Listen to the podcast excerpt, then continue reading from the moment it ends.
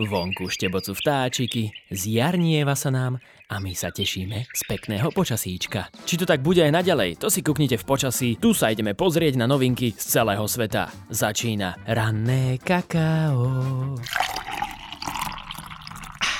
Jedna facka, dva tábory a nekonečne veľa memečiek. Herec Will Smith sa na tohtoročných Oscaroch rozhodol brániť svoju manželku pred vtipkovaním komika Chrisa Rocka poriadne svojský. Kolegovi totiž jednu strelil v priamom prenose. Po ostro sledovanej facke sa doslova rozhorel internet a vybuchol Twitter, na ktorom celebrity zdieľali svoj názor na netradičný priebeh Oscarov. Pár minút po incidente sa dokonca na sociálnej sieti vyjadril aj 23-ročný syn Willa Smitha Jaden. Takto sa to nerobí.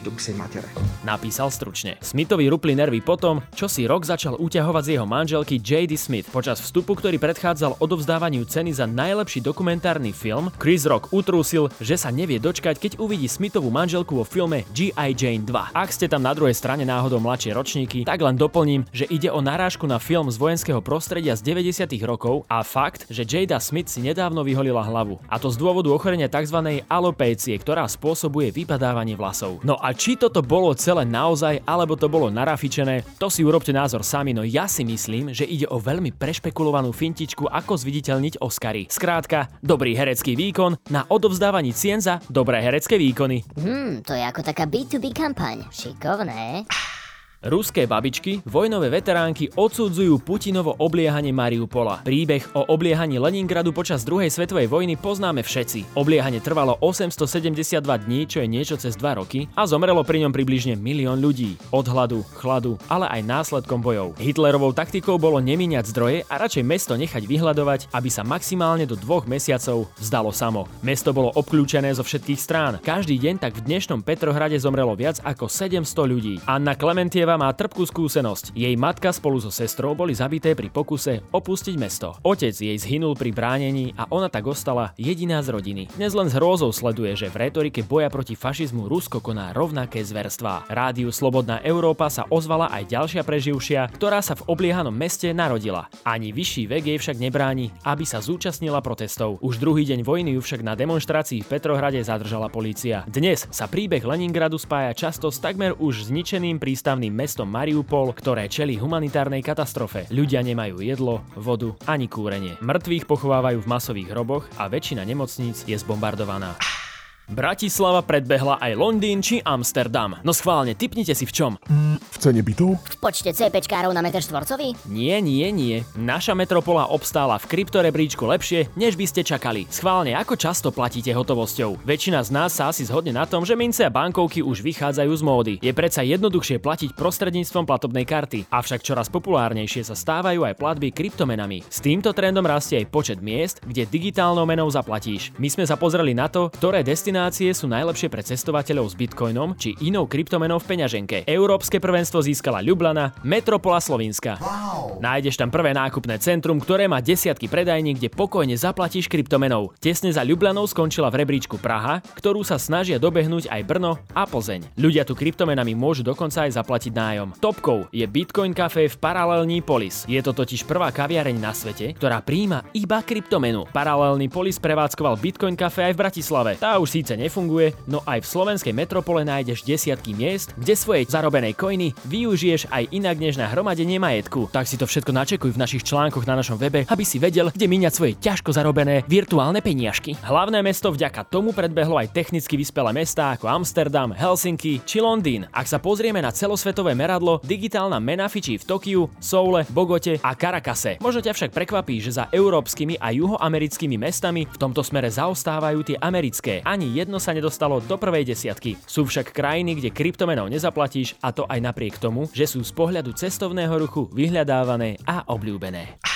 No a poďme sa pozrieť, čo sa skrýva aj v našom prémium článočku, ktorý je kvalitný ako z Rakúska. Tentokrát to bude o Paľovi, ktorý založil projekt, ktorý podľa neho môže zlepšiť svet a pomôcť ľuďom žiť šťastnejší život. Jeho projekt Vyskiluj má veľký potenciál. Cvičenie vďaka nemu nadobudne celkom iný rozmer, než na aký si bol doposiaľ zvyknutý. Pavol Banáš má 23 rokov a pochádza z Trnavy. Už počas štúdia začal pracovať ako freelancer videomaker, čo je aj dnes jeho hlavným zameraním a chlebíkom. Skúsenosti nabral aj v developerskej či reklamnej agentúre. Napokon sa rozhodol ísť vlastnou cestou a založil si startup Viskyluj. Ten má predstavovať tréningovú aplikáciu, s ktorou bude cvičenie aj zábavou. Ale nezabúdajte priatelia, treba makať, ale treba počúvať aj papeky. Nepůl na mě oči, jak já na těba. A víš, čo máš moja? Nežer! Z pohľadu športu dostane užívateľ rôzne tréningové plány s konkrétnymi cvičeniami prispôsobené jeho fyzickej úrovni. Bude si tiež môcť vybrať z rôznych športov od klasických fitness cvičení cez beh, box, cyklistiku, ale napríklad aj fyzioterapeutické cvičenia na rôzne zdravotné problémy. Taktiež sa budú kombinovať tréningy v interiéri pred obrazovkou TV alebo počítača a v exteriéri so slúchadlom v uchu. No čo moja, ty vieš, kde nájdeš tento článoček? Predsa premium na Stardida.sk. Tak tam migaj! Á, poďme sa mrknúť, čo sa skrýva aj v útrobách nášho Instagramu. Dnes som tu chvála Bohu nespomínal toho, ktorého meno sa nevyslovuje, ale napriek tomu tu mám jedného špekulanta. Jaroslav Haščák, ktorý stál za finančnou skupinou Penta, sa rozhodol, že od štátu požaduje buď verejné ospravedlnenie, alebo finančný revanš. Mm, to možno aj ja budem požadovať, ten finančný revanš. Žiada odškodné v predpokladanej výške medzi, a teraz sa podržte, 13 a 16 miliónmi eur. Dentons, advokátska kancelária, ktorá zastupuje Haščáka, upozorňuje, že Haščák od rezortu vnútra spravodlivosti a generálnej prokuratúry požaduje verejné ospravedlnenie. To však nebráni predbežnému prerokovaniu nároku, pretože pokiaľ štát príjme návrh Jaroslava Haščáka na ospravedlnenie, je pripravený vzdať sa peňažných nárokov. Mm, ja budem stále požadovať ten finančný revanš. Ak k ospravedlneniu nedôjde, bude nárok uplatnený na súde. Haščák prostredníctvom tlačovej správy informoval, že ak od štátu získa v súvislosti s prípadom akúkoľvek sumu, tak po odpočítaní financií na právne služby zvyšok venuje na charitatívne účely. Aj by som povedal, že Zlatý. ale je to haščák. Skvelá správa! Cestovatelia si totiž prídu na svoje. Bratislavské letisko výrazne rozširuje ponuku destinácií. Vzhľadom na náraz letov pracujeme samozrejme aj na skvalitnení služieb letiska. Pripravujeme online rezervačný systém parkovacích miest, zvýšenie kapacít parkoviska v areáli letiska, ale aj obnovenie prevádzok občerstvenia v šengenskej aj nešengenskej časti terminálu, uviedol šéf Bratislavského letiska. Už v nedeľu 27. marca pribudla z letiska nová pravidelná linka dopravcu Rainer do hlavného mesta Chorvátska do Záhrebu s frekvenciou letov 3 krát týždenne. Hm, ideme na dovču. Idem, nejdem, idem, nejdem, idem, nejdem. Hej, Ryanair zároveň koncom marca obnoví z Bratislavy pravidelné letecké linky do tureckého Dalamanu a na Sicíliu. A máme tu niečo aj zo sexuálneho života.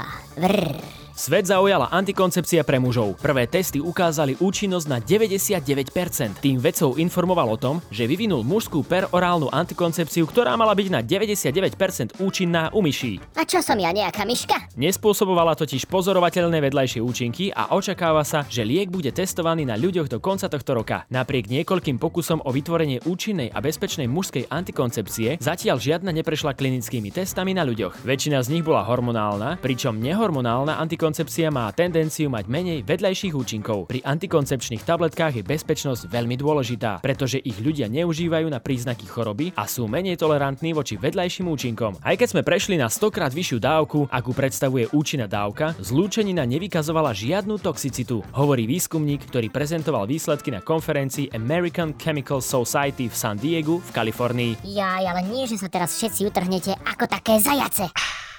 Koľko ste naposledy platili za liter benzínu? Ty kokos mám povedať? Mám povedať? 9. Ceny pohonných látok na slovenských čerpacích staniciach naďalej prudko rastú. Analytička Jana Glasová očakáva, že tento trend bude naďalej pokračovať. Ceny najpredávanejšieho 95 oktánového benzínu by podľa nej už mali onedlho dosiahnuť euro 80 za liter. Vzhľadom na predchádzajúce výrazné zdražovanie ropy naďalej očakávame, že rast cien na našich pumpách bude ešte pokračovať. Ďalší vývoj bude závisieť od toho, ako sa bude vyvíjať vojna na Ukrajine a či Európska únia zavedie aj sankcie, ktoré by sa týkali dovozu ruskej ropy, uviedla Glasová. Ja si myslím, že je čas naolejovať reťaze, vystrečovať lítka a naskákať na bicykle. Holandskí vedci objavili v ľudskej krvi poprvý raz drobné plastové častice. Na to, či môžu predstavovať zdravotné riziko, je však potrebný ďalší výskum. Prítomnosť takýchto častíc v ľudskej krvi však doteraz nebola potvrdená v ani jednom výskume. Vedci zistili prítomnosť štyroch polymérov. Najpočetnejším z nich bol polyetylén tereftalát, ktorý sa používa aj pri výrobe plastových fliaž. Tieto mikroplasty sa podľa vedcov do krvi pravdepodobne dostali po vdýchnutí alebo prijatím v potrave. Ich zdrojmi mohli byť buď zdroje z vonkajšieho prostredia zo vzduchu, vody a potravy, alebo prostredie prostriedky starostlivosti o telo. Výsledky vedcov podľa štúdie potvrdili, že plastové častice sú schopné preniknúť do krvného obehu. Na to, či prítomnosť týchto plastov môže predstavovať zdravotné riziko, je však potrebný ďalší výskum. A poďme ukojiť aj vaše očká. S cestovateľom Matejom Peluhom sme sa v najnovšej epizóde zmapované rozprávali o krajine, ktorá je stále na hrane medzi mierom a občianskou vojnou. Irak je skutočne netradičná destinácia pre mnohých. Dá sa v krajine cestovať bez fixera? Ako po rokoch bombardovania vyzerá mesto Mosul a na čo všetko musí byť človek pripravený? Nedá sa povedať, že Irak je nejak super bezpečná krajina. Sú tam rôzne bezpečnostné riziká ale skôr je to o tom, že ľudia si trošku ten Irak teraz viacej demonizujú, ale ja to úplne aj chápem. Hovorí Matej. Pri cestovaní mu veľmi pomohla iniciatíva mladých ľudí z Iraku, ktorí spravujú facebookovú skupinu či organizujú rôzne eventy pre mladých lokálnych ľudí. Existuje taká facebooková skupina, ktorá sa volá Iraqi Travelers Cafe.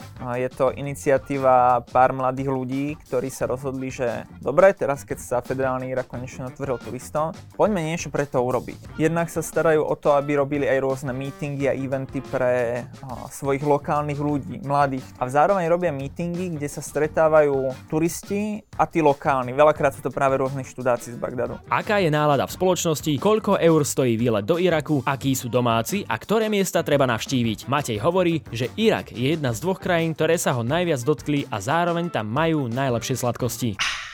A keď už sme pri tých šmakocinkách, poďme si trošku rozobrať langoše. Langoš môžeš poznať ako rýchle jedlo na kúpaliskách či lyžiarských strediskách. Nie každý ale vie, že langoš v prevádzkach, ktoré strýco Filip v najnovšom dieli Street Food otestoval, sa vyrovná obedovej porcii. Kde chutilo strýcovi najviac a ktorá prevádzka naopak získala najmenej bodov, sa dozvieš v najnovšej epizóde tvojej obľúbenej relácie Street Food o papkaní na našom YouTube.